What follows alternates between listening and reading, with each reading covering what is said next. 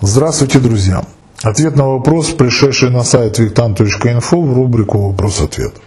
Итак, зачитываю сам вопрос. Здравствуйте, Виктан. Как вы относитесь к системным расстановкам по Хиллингеру? Очень интересно ваше мнение, потому что практика это находится на стыке психологии и мистики. К тому же люди, участвующие в расстановках, все время работают с информационным полем.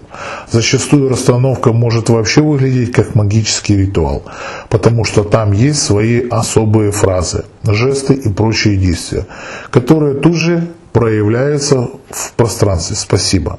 На самом деле, если эти расстановки видят действительно мастер своего дела, я отношусь к ним хорошо.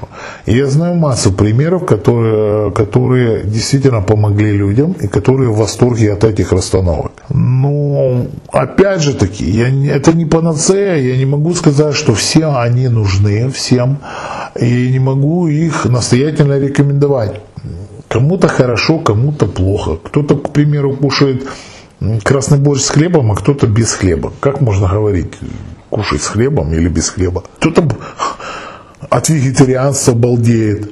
Я против, к примеру, вегетарианства.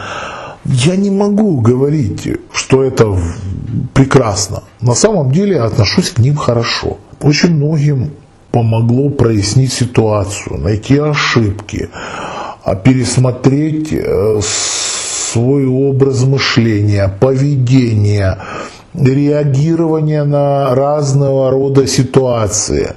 Человек проживает некую жизнь, может ставить себя на другое место.